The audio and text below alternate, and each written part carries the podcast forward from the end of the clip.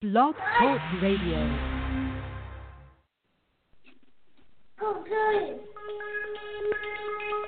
Welcome back, my friends, to the show that never ends. We're so glad you could attend. Come inside, come inside.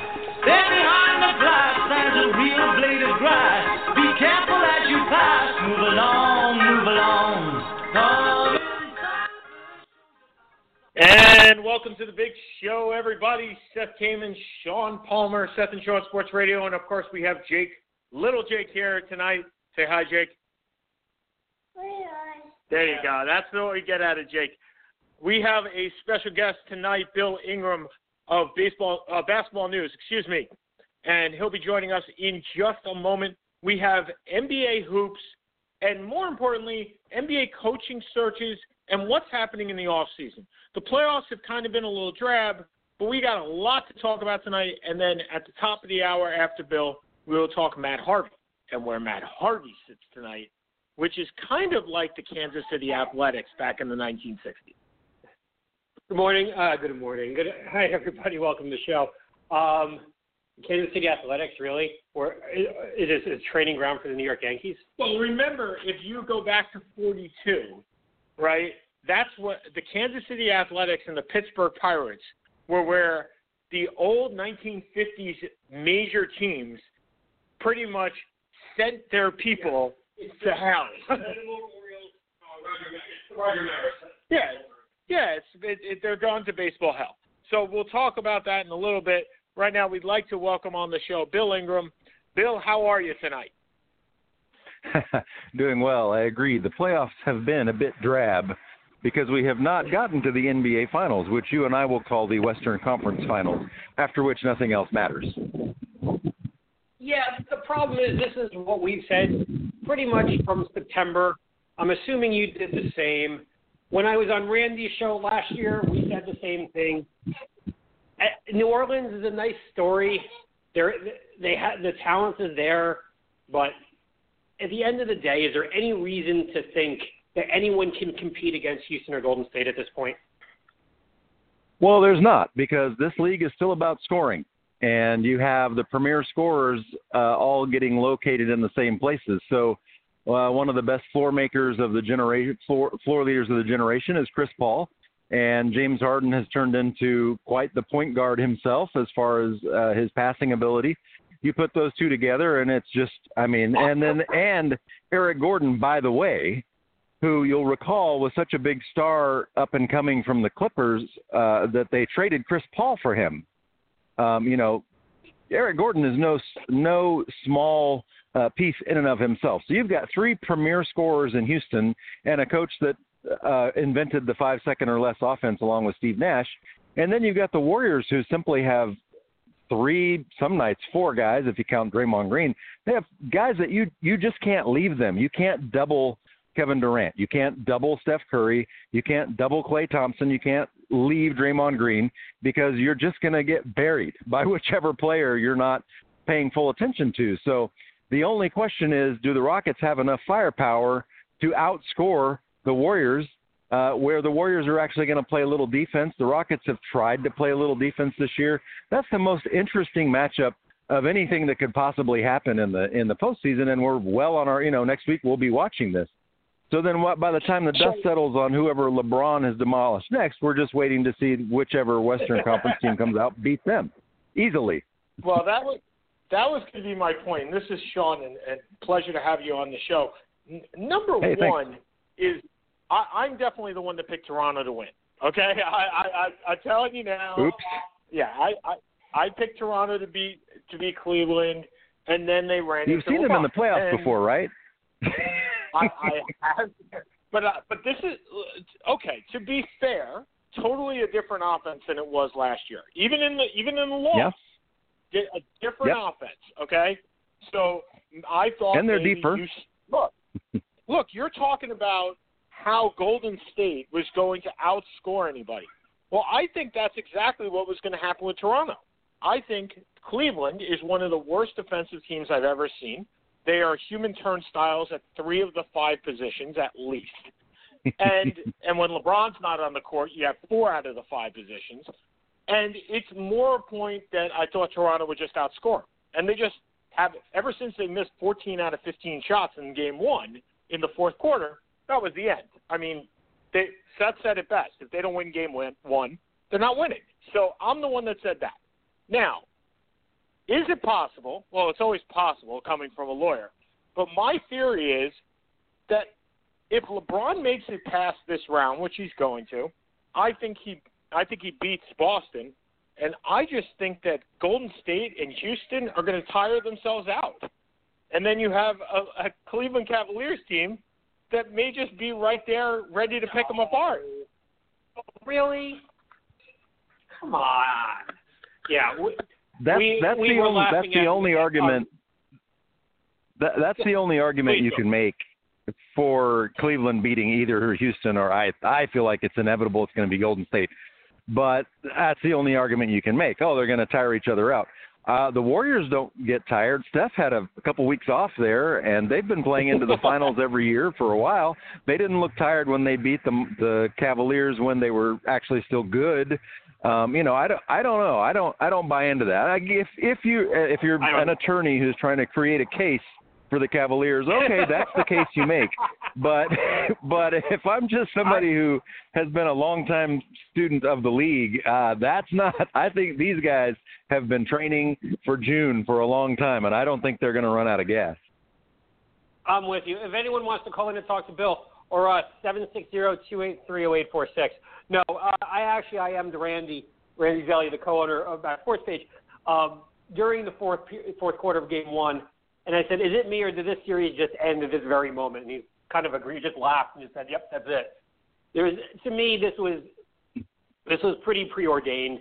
I agree with you. I don't think Houston is good enough um, to to beat Golden State. I would be genuinely shocked if they did.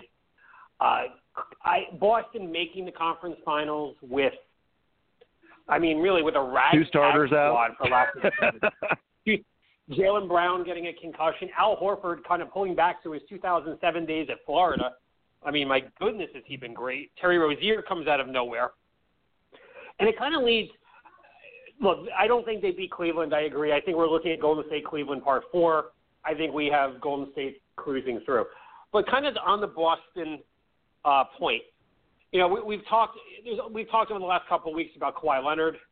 The rumors are, are rampant that somewhere with this all this Boston depth between Brown and Tatum and Kyrie and Rozier that they're going to make a run at, Ka- at Kawhi. Does Popovich have well, any? they. Sh- oh, sorry, please. no, What- go ahead. Sorry, go ahead. No, no. Well, what are you the hearing question about? that- the question the Spurs are asking is who's the one doing the talking because Kawhi's uncle and his marketing people want him in a bigger market. But that would be a nightmare for Kawhi Leonard. Kawhi Leonard needs to be in a uh, there's only one place. He needs to be in a situation where the team is not going to make him talk to the media and when he doesn't they will pay his fine for him. They've been doing it for Tim Duncan for years. Kawhi does not want to speak to the media. He would like to not be seen once the game is over, and pro- and most nights is not seen in AT&T Center at, or you know in the in the home locker room. Tim Duncan was never there. Now Kawhi Leonard is never there, and the Spurs are very happy to pay the fine every time he doesn't speak. So, you know, you put him somewhere like Boston or the Lakers or one of these, you know, you're not going to not be able to speak. Like they're going to expect you to come out and speak for yourself and speak for your team. The problem is the what's happening behind the scenes, and there was a 40-page ESPN article last week that pretty much summed it up, or or maxim uh, summed is the wrong word. But essentially, you've got marketing people who want to make a lot of money off of Kawhi, and Kawhi is not saying anything different. So if you're the Spurs, aren't you pretty much fielding offers? I think you have. I would be. I mean, I mean, I said this last week that there are not many teams under the cap that can do a trade for him. I mean, there's just not that Yep. many. You have you have Dallas, where I believe Mark Cuban would happily pay any fine of Kawhi Leonard, but I don't think that they have the resources to get him. I, I think they don't have the salary And, or the pieces Dennis to keep him. I mean, let's be honest. They don't have Right. the pieces to Well, keep him have- either. Yeah, you'd have to give up Dennis Smith, and then what do you have? And you'd have to give up Dennis Yep. Smith and maybe Harrison Barnes to make the ca- to make the. So you're renting cap. him. They're just right. It's just not there. But even if you're renting him, and I think that this is an interesting point that you just brought up. Even if you go another year, there still aren't that many teams that ha- will have cap room for max salary thirty million dollar players. You have the Lakers, and you may have the Knicks, maybe if that all works itself out, and they don't si- they don't become stupid and sign another ya- Joakim Noah this this summer. Well, that, the that's the Knicks. is, yeah. they can, yeah, I know. I've been a Knicks fan for 40 years. Trust me, I'm well aware. But the fact is, they just don't. The NBA just doesn't have. They they made a rule to maximize teams keeping their talent, and Yep. And it and it works a lot. it works 99.9% of the time. I mean, other than Kyrie Irving, it's worked, right? Nobody's really gone anywhere. So Yep. the fact is, there just aren't that many teams that will pay him 40 Not many teams that will have it, even if he does rent for one year. I So- hear the Knicks are going to offer Michael Beasley a hundred million dollar contract, so that's going to solve all their problems. Oh, that's Oh, a joke, by the way. Just okay. kidding. I mean, maybe they would. I, but just That's- thinking of free Michael agents they could overpay. Jr., right? That's Michael. That's Michael Beasley Jr. in the 2025 draft. We're still working. Oh on it. yeah. Michael Beasley from the 2009 draft. No, I know, but as the second pick, as opposed to what he's become. Yeah, to talk to him about the Knicks. I'm a Nets fan. My life is a little bit easier. We lost hope five years ago with the Garnett trade, but with Atkinson and Marks, we feel pretty good about ourselves, all things considered. But and you're moving to I mean- Seattle anyway, so you know. yeah, well, that, it would make Seattle fans really happy, and you know what, Brooklyn, Brooklyn would. it, well, I don't see it. Maybe Memphis moving. I don't see Seattle. I don't see the Nets moving. Brooklyn, Brooklyn. no, somebody that was Brooklyn would mentioned to me by somebody that was making an attorney's case for them moving. Let's just say, uh, and I was like, hmm, okay. Well, that reminds me. anyway, of the guy go ahead. Sorry. No, that, rem- that reminds me of the guy who called in who was convinced that the, the Knicks were signing Chris Paul a couple of years ago, and Sean and I just looked at each Oh, other like, yeah. "There's no salary that can be done." He goes, "No, they're signing him." Like, how? My gosh, how are you actually a real reporter? But anyway, that aside, wow, I haven't brought Every that up blogger's a reporter now, Um, right? Yeah, he's won awards. It's amazing. Um, so, choose two new coaches. A couple the Knicks did make a good hiring, in my mind. Hire, bringing in Mark, uh, bringing in David Fizdale. Sorry, bringing in David Fizdale, previously from Memphis, uh, falling out with Marcus Gasol. The team starts to rebuild. What are you? I mean, Mark Jackson was a sentimental choice. Doc Rivers was mentioned in some kind of trade. What are your thoughts on Fizdale coming to the Knicks? Well, I think you've got what you have to do is drastically change the culture of the team. You need a winning culture. You need someone to give them an identity of winning. And they thought they would do it with Phil Jackson. Of course, I I was on record at the time of saying that's not no. That's here's how Phil Jackson wins. Oh, are we down a little bit? Hey, Kobe, get back in the game. Oh, Michael, could you step back in, please? Thank you. Could I get a hot dog now? Uh, and so this this is another attempt. You know, one of the beefs the Grizzlies had was that Fizdale came in and wanted to establish heat, uh, Pat Riley championship uh, dogma in their locker room when they were a, a well-established playoff team themselves, and it kind of rubbed people the wrong way. The Knicks, on the other hand, need somebody to come in and give them an identity, and then there need to be rational decisions made by the front office, which is not anything that's been happening, you know, since I mean Porzingis, but that was a no-brainer. So, you know, Fizdale, yeah, I like the guy. He's got championship credentials. He knows what he's doing. He can give them an identity. And then the question is, will the will the front office, will the owner's box leave them alone long enough to let them make some smart decisions? If uh, Porzingis misses Yeah. all of next season, like they're talking about, you're going to have a chance to have a really high draft pick playing next to him, and now you got a chance to build something. Absolutely. I'm telling you, I as the Knicks fan myself, I keep waiting for James Dolan to find a Howard Spira and to start following him so he'll get suspended for a year or two and then the Knicks can build themselves back up. That's what I keep wanting I keep waiting for them to find to, to for him to commit little crime and uh and that happened. Uh so Seth and I were talking right before this in that in that there have been several coaches hired, but the one coach that I believe should be hired that hasn't been is Jay Larranaga. And my question to you in the circles is is it because he's still coaching? Is it because he's in the playoff run and, and teams want to get a head start now? And that is a huge deterrent? Because I think, just like the NFL, that could be the case. My daughter interrupted me right in the middle of what you were saying, and I lost who you were talking about. My apologies. Oh no, that's all right. Look, dog. Look, we got a two-year-old walking around here, so uh, we. we I hear that. I, I think my six-year-old would probably enjoy playing with your two-year-old. So.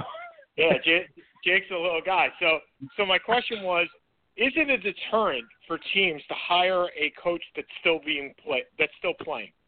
So, such as Jay Larranaga, oh. I think he's actually he should be uh, he should be a coach somewhere at this point. I mean, he's done everything he can do, but he's still his team is still playing. So, like the NFL, is it kind of unfair to him that he's not able to just leave his team at this point? Well, I think so. I mean, I think your coaching situation is if a guy is going to be a good fit somewhere, you let them go interview. And I think, you know, the fact that every Spurs assistant coach is getting love in Milwaukee is understandable. The Spurs are out, and everybody wants to somehow uh, emulate what's happening there. The Hornets have already hired uh, a Spurs assistant, and Becky Hammon interviewed, and that looks like Budenholzer might be the the lead candidate. So I think you want to look to success. But yeah, if if I'm looking for a head coaching position, if I'm you know Detroit or if I'm one of these teams that that needs a spot, I would want to be addressing that right now because you've got NBA pre-draft coming up, the draft combine. Then you've got um, you know all the things that lead up to that. You want to start having some some names on your list, and you want your head coach to be the one setting the agenda for these things. So waiting for all the teams to be out of the playoffs can be precarious. But yeah, I mean, I get it. You want to you want to put your person in place. You want that person making decisions, and why not go ahead and get those uh, get those interviews in? But if you're a coach Absolutely. whose team is still in the playoffs, man, you you got a lot of work to do to be flying off, meeting, uh, you know, interviewing with other teams.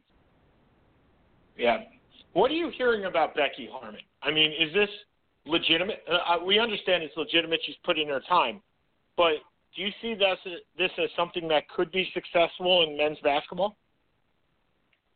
Well, let me say this: if Gregg Popovich feels that she was in the right position to be an assistant coach on his staff, she can coach my team any day.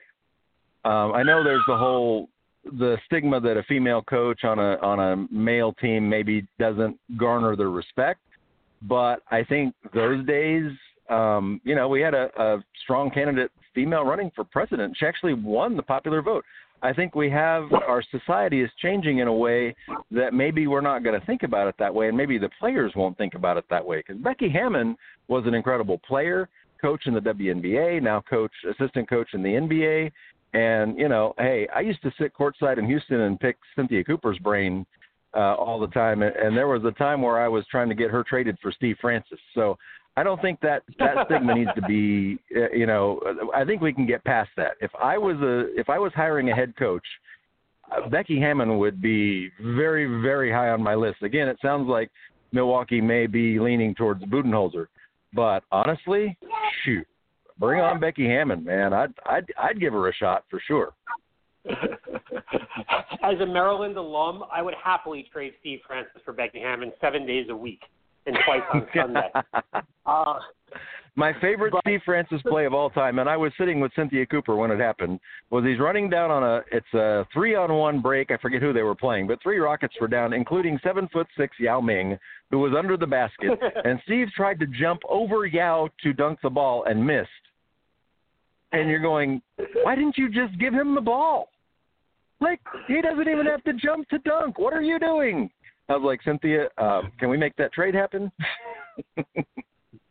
I I I got to watch uh, Francis for one year at Maryland after he graduated from San Jacinto. I think it was I think it was San Jacinto Community, and you could see the extraordinarily extraordinary talent. But I think I lost about a quarter of my hair that year just watching and watching that team. Um, so I when he went to when he went to Vancouver with the second pick, I kind of had a feeling what was going to happen. Uh, Not a, I was hoping for the best, but didn't expect a heck of a lot. Two quick questions. One, we're hearing rumors now that Dwane Casey may be on the hot seat after you know losing yet again to Toronto.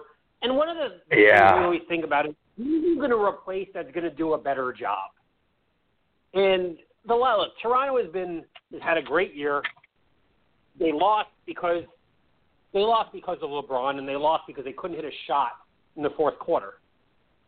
Yep. Is there any credibility to this whatsoever? Well, I think the credibility is when a team loses in a situation where they expected to get further. What do you do? You fire the head coach. You can't fire the players. You can't fire Kyle Lowry because for some reason, and I love Kyle personally and as a player, so I'm not dissing the guy. But when you have players who don't show up for the postseason, like how how does Dwane Casey alter that? I just don't Yeah. see it. Dwane Casey was here in Dallas with uh, the championship team. He was one of the one of Rick Carlisle's main guys, and he and Terry Stotts, and both of them have become fine NBA head coaches.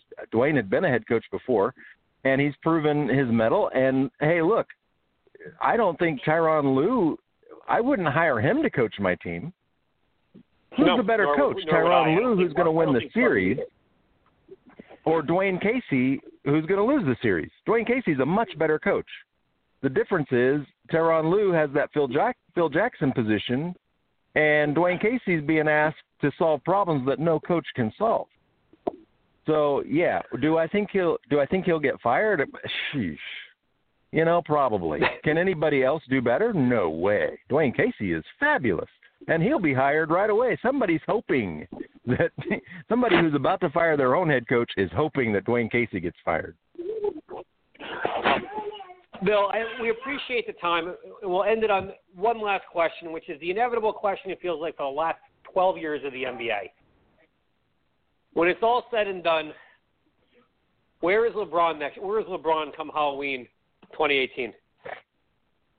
Well, that's the question, and I think you know the Houston Rockets certainly believe he will be in Houston, uh, and that to me, if you know they've got to re-sign Chris Paul, but would Chris Paul take less?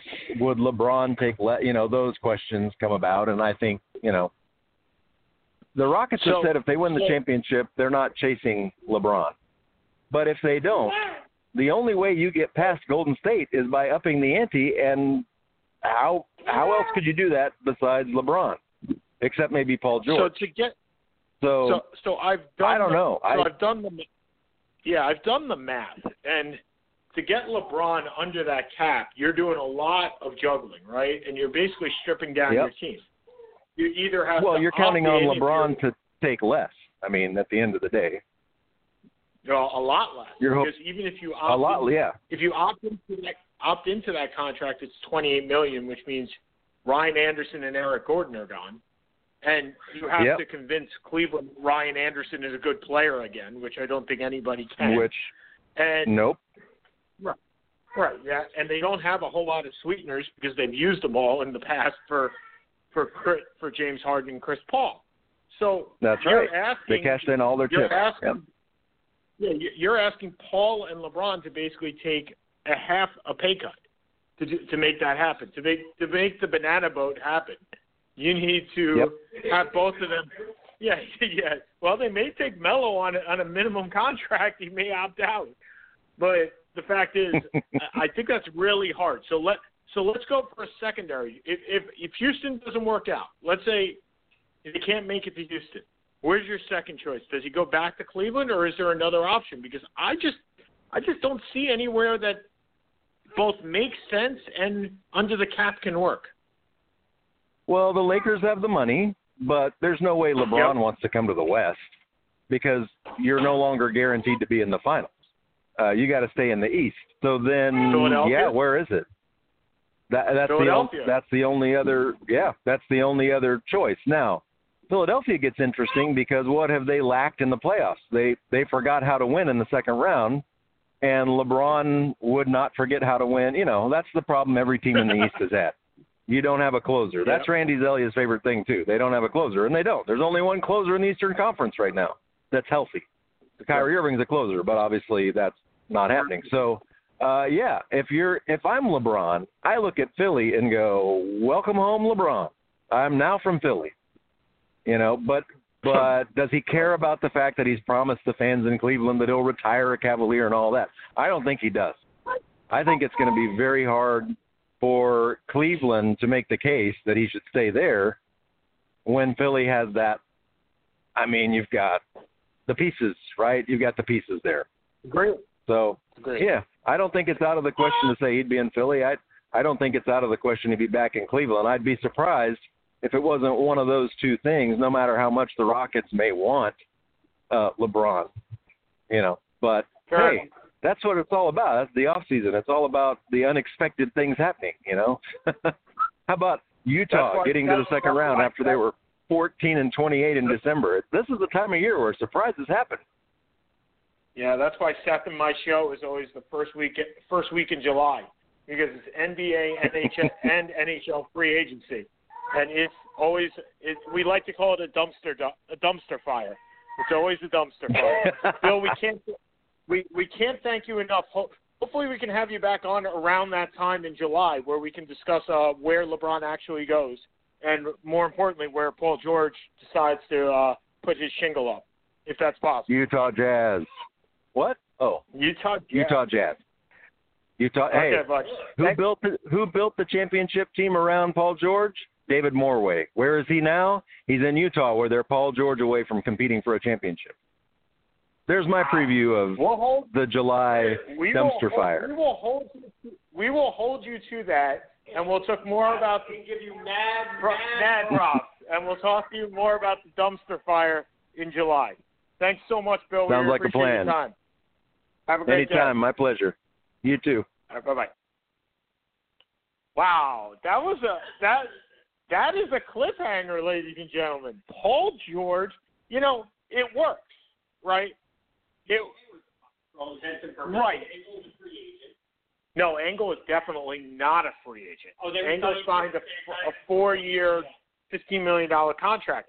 So I'm going to look that up right now, and I'm going to see if the Jazz even have um, cap room because I'm not sure that they do. Now, you sign and trade probably wouldn't work because why would Oklahoma City do it unless they're getting some young talent, right? some favors and a So next year, eighteen, nineteen. So they don't have the they don't have cap room. Like oh, they got eighty three. They do have cap room. They don't have cap room to take on a max contract. But So they need, signing trade, they need to trade. So if you're let's look at Oklahoma City and and a sign and trade, which I don't think would actually happen. I think they'd need to outright do it. But so Derrick Favors would be able to re-sign and be traded, and Ricky Rubio would cover it. Favors and Rubio for Paul George, it would cover it. I'm not saying it's it's what you want. If you're looking at Exum, Exum, you pick up that it's you need to add to Exum and Rubio or Exum and Favors. you're Favors. not trading Rubio, oh, Rubio and Exum. That doesn't make sense. Those are your two point guards. Okay, so Jae Crowder, that's probably going because defensively. That would actually work. They need a three. So you're Crowder, Rubio, and another piece, whoever that other piece is, and a first round pick. That's a lot. That's a lot to give up because then your team is Gobert. Your your one is Exum.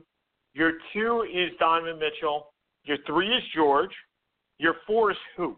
Because Favors is going to be gone. Favors is going to be gone. So who's your four? You don't have one, and Gobert is your five. And okay, so you move George to the four as a big four, which he could play. He's played that before. And then your three is Jonas. Uh, Jonas is Ingles. Yeah. I don't know. That that That's it's, interesting. it's interesting, and it's a, really a place where Paul George would be a number one, right? Or at least a one A. Him and Donovan Mitchell, and Gobert doesn't want to be a one, so that perfectly works out for them. Three, three. I mean, three superstars. Defensively, that's the best team in the NBA. It's pretty damn close. No, they are the best team in the NBA. They have the defensive player of the year at center. So they have a guy that can block. Look, as much as Draymond Green, we give him credit for as being a defensive player, he's not a shot blocker. He's not a guy that, all right, you can run a press and play him be under the basket and people are afraid of him. That doesn't work with him. Gobert, that works. So you have George and Mitchell on the ball. Let's assume they keep they have Exum who's six foot eight and playing point guard. I mean, they are long. This team is incredibly long. That, well, if Morway's the guy that's there, right? I didn't think Morway was there. I think that's Lindsey that's there, but how, no, no, no. Morway. More way. Morway. David Morway to join French. Yep. French. That's why. That's why is the. Uh, That's why he's the guy. Wow. That is that is that is some interesting knowledge dropped on us tonight. I I I real I'm speechless. I'm speechless. I just don't have words right now. And which happens about once a year. yeah, basically. But I'll tell you, we will get this guy uh, back on, no question. Especially if he if he's right, that's perfect. If he's wrong, you know? I still give him props for a very interesting thought process. Right, and you know he is right with regards to LeBron. There, we've talked about this before. There are three places for him to go: Dallas, which he's not going to go; Philly, which makes all the sense in the world. But then again, he's got that means he really is just a hired gun. He's a mercenary. You can't convince me otherwise, no matter where he goes, unless he's no, really, no matter where he goes at this point, if he goes anywhere, that he's not a mercenary, that he's just not hunting for a ring. And you know what? That's okay because there are players that did that and were very successful, and one of them was Gary Payton, who just kept going and going and going, trying to get a ring. Eventually, got one. But yeah, I I I have a really hard time if he goes to the Sixers. I, first of all, wow, like I'm just envisioning him in the red, white, and blue, and he then becomes the best player in their history. Oh, well, ninety percent of the teams becomes the best player in their history. Does he really? At 33? Uh, I mean, Would you put him above Prime Dr. J or above Prime Moses? well, remember, Prime Dr. J never played in in Philly. yes, he did. Seventy-seven, seventy-eight. He played one year. His prime was in the, mid, mid to late sevens, early is the mid to late seventies. So he a couple years with the uh with the, the Nets and the Squires. And I put him up over Malone because I think Malone's prime was with Houston. Okay. So where he won the where he won the most valuable player was with Houston. Not, oh, that's a good one. I like that. I don't know. Look, as you said, LeBron is the best. Uh, look, you can have a most valuable player award, but if you have the best player award, it's no contest every single year that it's LeBron James. None whatsoever. There's been probably a year or two I would disagree. Jakey away from the outlet. Are you saying that's Stephen Curry? Durant. Okay, I I can work with Durant, but other than that, and we, t- you know, Seth and I have had this discussion of over. Well, Jake's not exactly happy right now. LeBron, LeBron and Jordan, LeBron and Jordan, LeBron and Jordan. I will say this again: what LeBron has done this year. I told Seth this last night. I've made the case several times before. He doesn't need to win a championship to be better than than Jordan right now. He doesn't have the supporting cast. He has good cast, but he isn't a great cast. There's not one Hall of Famer on that team but him. And Jordan and Kevin Love's not a Hall of Famer, in my opinion. Not yet. It may happen. No, but George Hill. George. George, the Animal Hill. So we took. You do. You get right here. Okay. So we'll talk about a lot of this stuff. Obviously, as the playoffs go on, Utah and Houston are playing right now to kind of play out the to play out the string, um, and then Golden State, I'm assuming, is going to take care of Atlanta, later, uh, take care of New Orleans, New Orleans later tonight. So, for a change, want to jump actually to a sport we don't talk about particularly often. This is one strange Final Four in hockey. We're not there yet.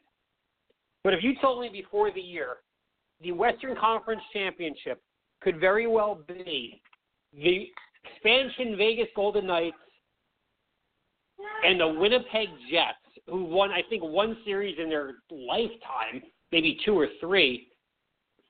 I, I don't think I can name three players on Winnipeg at this point. Um, Dale Hawerchuk's not there anymore, right? Uh, Phil Housley's not there anymore, right? so he's also. I know, but they both played in Winnipeg, I believe, as well.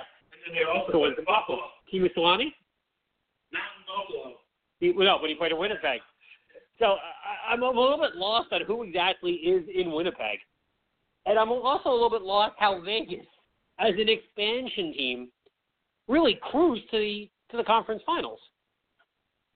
And then you have the biggest story of all, the Washington Capitals, in honor of Dave Shell, rest in peace, finally beat Pittsburgh on an overtime goal after a turnover by Sidney Crosby.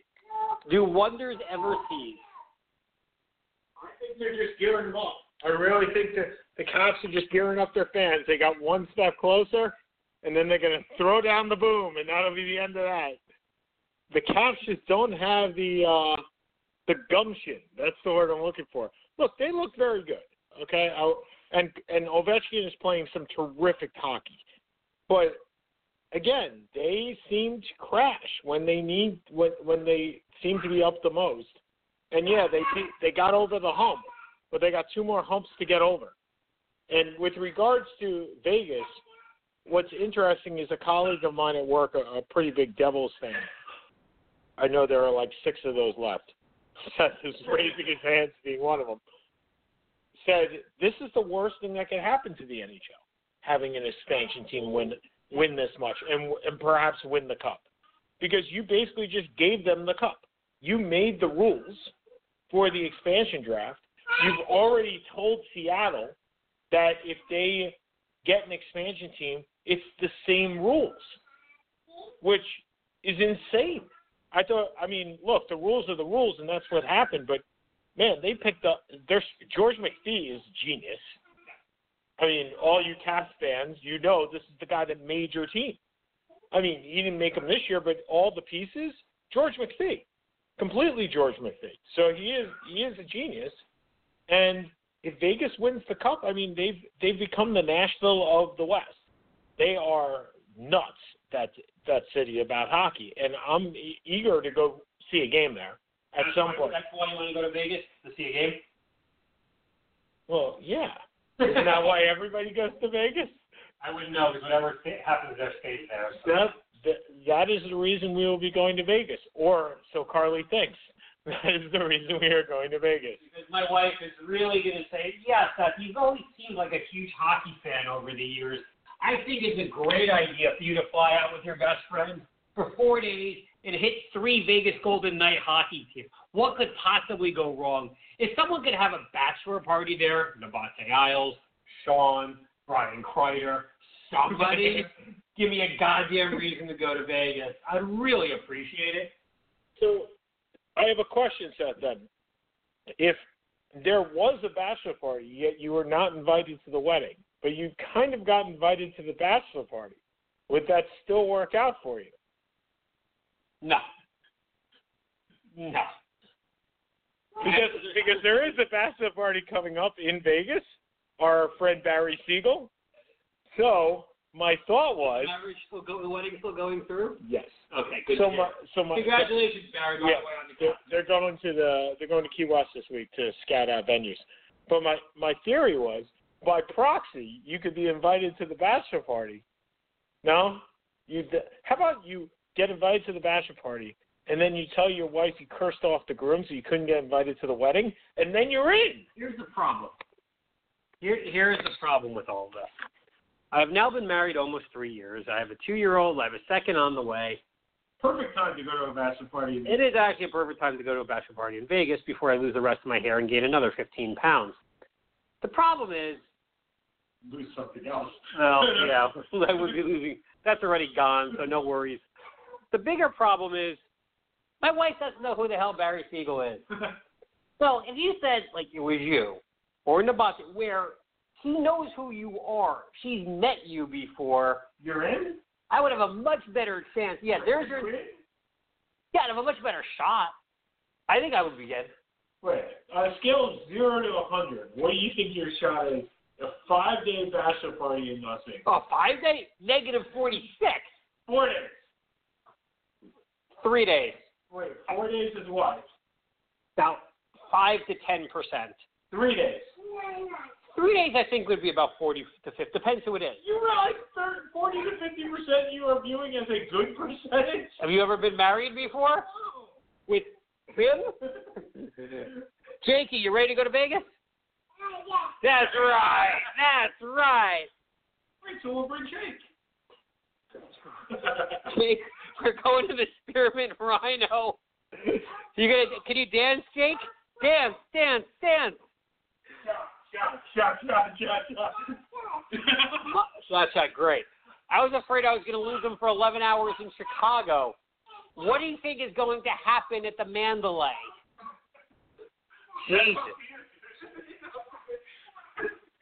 Well, I might as well just live in the cardboard box outside the Mandalay at that point.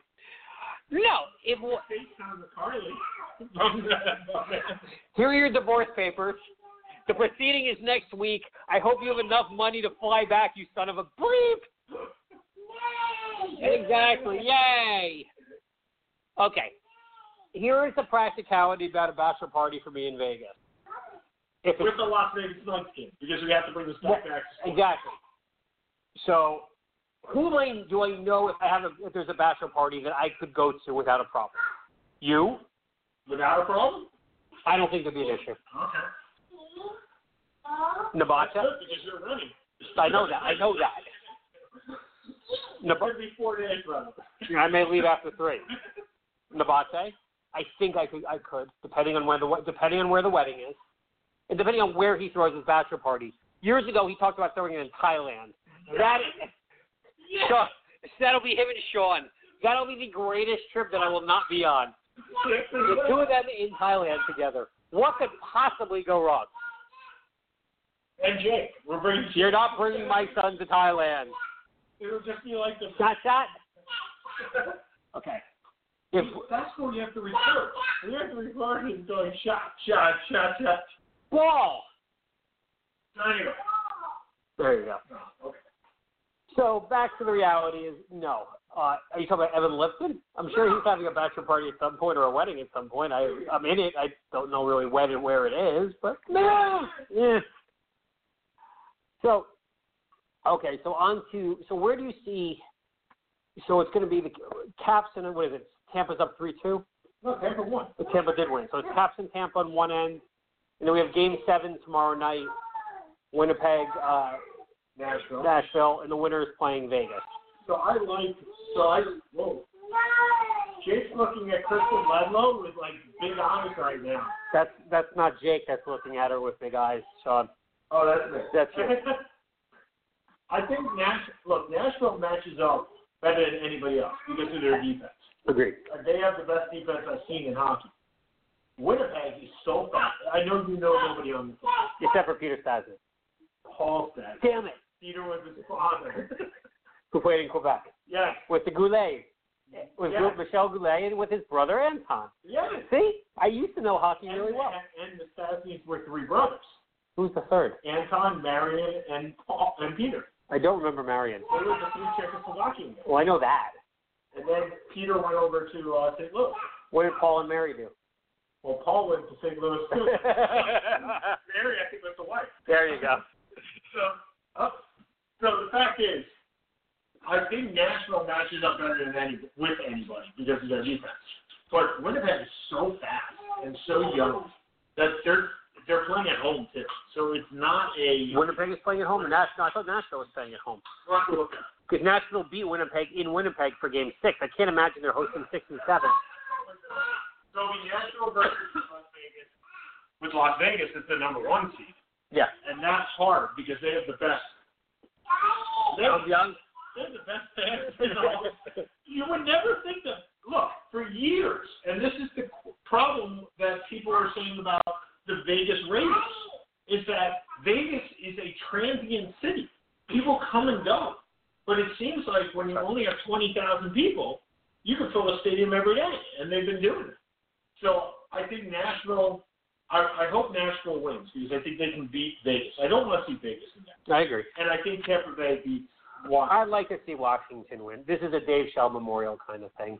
It's kind of the You got past Pittsburgh. What else do you want? No, you- the Memorial only goes so far. no, he's dead. His team chokes. Yeah. His team chokes. Well, the town chokes. chokes every year. True, but I wasn't laying it all on him. Why not?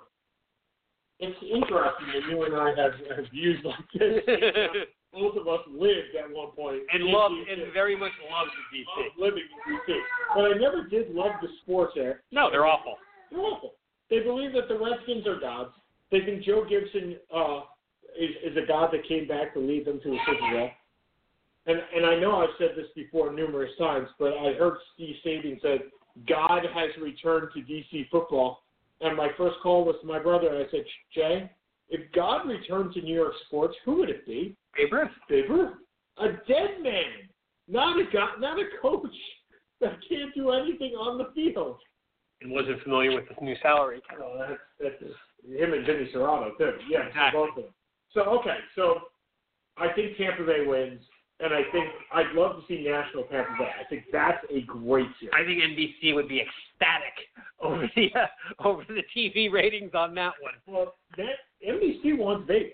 Yes, absolutely. They want Vegas and DC. Well, They well, want Vegas regardless. Yes, they want the best Vegas. story.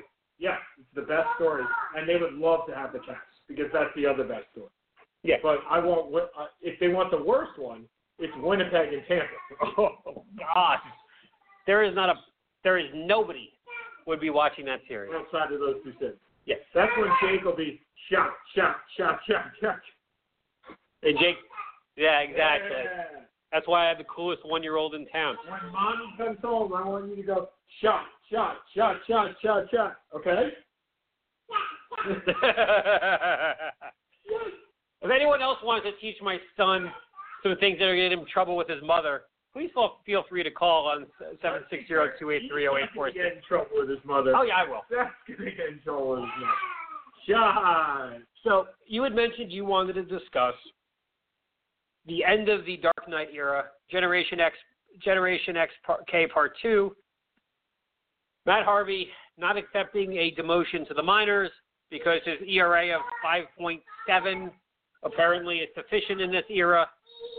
Gets traded for a catcher I've never heard of in Cincinnati. Okay, so I have never seen a pitcher be so high and then be so low so quickly. Have you? I don't think, other than Sammy Sosa, like a guy that was PED guys, I don't think I've ever seen a city literally turn on a guy so quickly. And I don't think it's New York's fault. I think this is Matt Harvey's fault. I think he got hurt. right? You look, he was must see baseball for the first two years. He was the Dark Knight. He was the guy that was going to come back and lead the Mets to basically a World Series, which he did. And then he blew out his arm doing it. And he came back again too quickly, and he blew out his arm again doing it. So I just don't see. I don't recall. I don't recall any pitcher really going from 100 to zero so quickly. There have been a few. Uh, on his own accord. I mean, this is his own. Look, he did this, right? He got injured, granted, but he stayed out late at night. He broke curfew. He made the rules himself. I mean, the only guy that I can remember doing this was Eddie Whitson, and that's by a marshmallow. right. But the point is, right, he broke he broke the rules, and that's what happened. So I mean, I don't remember any uh, pitcher that that did what Matt Harvey did by breaking rules and just staying out. I can I see it in the NBA. I see it in the NFL. Right? He's Pac-Man Jones in the NFL. I mean, but I don't recall seeing this ever in baseball where a guy goes from 100 to zero. Based on kind of going out and the partying and the Yeah. But is that really the reason that his that you think that's the reason his career went to hell in a handbasket? No, but I think that's the reason that New York turned on him. That could, that could be true. I don't think that. Look, the injuries are the reason that New, that that he went from hell to handbasket. But when he's the guy partying and he's the guy going out the night before he's supposed to start, and if he's pit, uh, somebody said this in I believe it was the Daily News. If this guy's a Cy Young Award winner, none of this is an issue. Derek Jeter went out every single night, and nobody cared, right? But if Alex Rodriguez did it and struggled, that was the end of it. He he was backpage news. So today he was traded for Devin Mesoraco, who is a catcher for the Cincinnati Reds, a injury plagued catcher, and the Mets need a catcher because they just don't have one that's healthy right now. And this ends the era of the generation, whatever you want to call it. I mean, Generation K was. I mean, every You other still pitcher still there. Yeah, you still got the four, but he was always the guy. He was a look. We talk about how Kawhi Leonard didn't want to stand in front of the press. Matt Harvey, when he first came out, that was his thing. I'm going to be in front of the press. Now, to be fair, I'm very happy you didn't get traded to the Yankees. We were hoping for him. I know you were.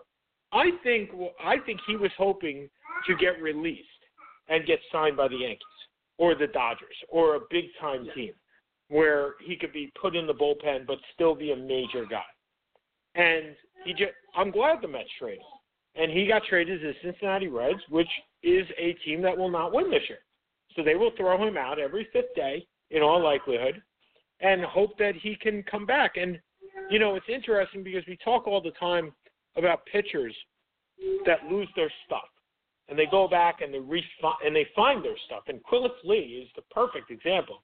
Who, no, and Rich Hill, right? They both went down to the minors. They both realized that they couldn't pitch the way that they were pitching, and they rediscovered themselves. And what pisses Mets fans off is that the Mets asked Matt Harvey to do this, and he said no. He's like, I'm just not going to do it. I have no desire to do it. I'm pitching well enough. Well, if well enough, as that said, is a seven ERA, then God bless you, because you're earning six million dollars a year this year, and you're not going to earn six million dollars a year next year if you pitch like you do today. By the way, 15-11, Houston over Utah. Utah is down three to one, I believe it is, right? And this is a, a winner go home in Houston. I don't give them really any shot of winning this game. But it's fun to watch. Like they have been a fun team to watch. As is Boston, right? I mean, teams that should not be there. You know, the one thing we forgot to ask our guest was DeMarcus Cousins, and I'd like to ask him again. I'll, I'll ping him tomorrow and see what he says about that because based on our conversation a couple of weeks ago, I'd really be interested in knowing what uh, what he thinks. So we got about six minutes to go. Jake is uh, I don't know what Jake's doing over there. Playing with the cable box. Uh, he can't read that the score, so he's trying to figure it out. So five minutes ago, I'll let Seth go first. I'm li- I'll be honest, I'm a little bit bummed right now. Um, the greatest football writer of our ge- my most favorite. I shouldn't say the greatest. That's how I feel. Um, Why are you He's still writing. yeah, but as a guy who's been a Sports Illustrated subscriber for years and years and years, a website, you know, and company that's probably going downhill, the best thing that they had going was Monday Morning Quarterback with Peter King.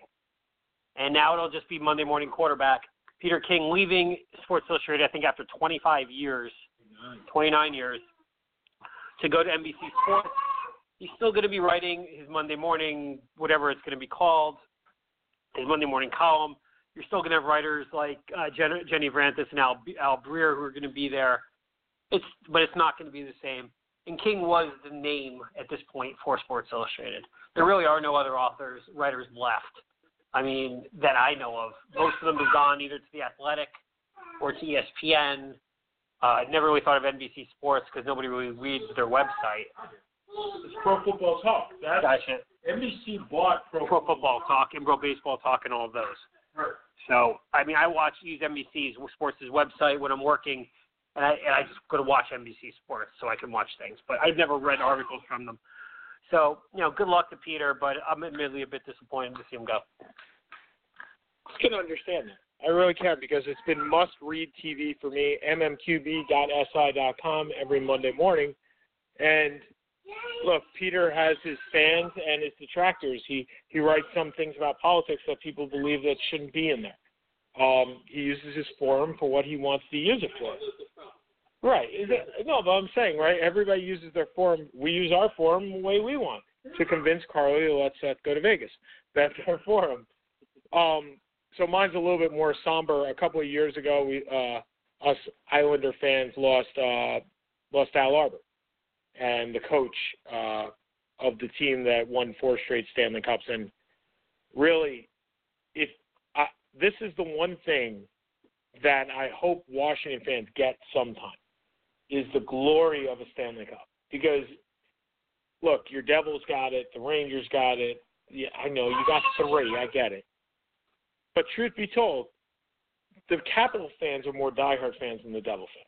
They're much more like turn out the red or whatever they call it. They bleed it much the same way as I bleed Syracuse, you bleed Maryland. That's the way they. That's the way Capital fans really are. Redskin and Capital fans bleed red. Well, we all bleed red, but they bleed red another thing. We all do. It doesn't bleed red. Please call So the fact is, I'd like them to uh, understand what winning a Stanley Cup is all about. And I, uh, I was a kid when I when we won four, and I put "we" in the collective quote text.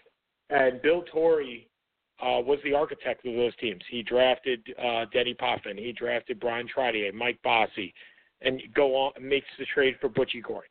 A tremendous coach, a tremendous GM, and then went on and started the Florida Panthers, where he brought Johnny Van Vanbiesbrouck to the Florida Panthers, and they made the Stanley Cup in their second year, which is surprising. We're talking about Vegas making the Stanley Cup in their first year, and yet the Panthers made it, I believe, in year two or year three. So it's it wouldn't be unprecedented for a for an expansion team that way. But he passed away last year. Uh, the epitome of the bow tie. My brother um, Mitch wrote a a nice post on our website if you'd like to take a look, and it was tremendous. So it a hard a hard end to look. This era is going, and the Islander fans know it. And hopefully, uh, July first, first we'll start a new one with Johnny Tavares signing a major contract. But With who? with the New York Islanders, Good luck on that. yeah, good luck on that. We'll bring up a hockey expert next. Um, I'm sure Randy knows somebody. Oh yeah, well, where is Keegan Reed when we need him best? Okay, so for Seth Kamens, this is Sean Palmer, page.com, blogtalkradio.com. We'd like to thank Bill Ingram again for giving us tremendous insight. I mean, look, if Paul George signs with Utah, I will get on my knees and bow to Bill Ingram. I mean, no, but you will say amazing stuff. Like that that is a pull. And we hope to have him on later on in the year, uh, in the NBA year, uh, towards the final.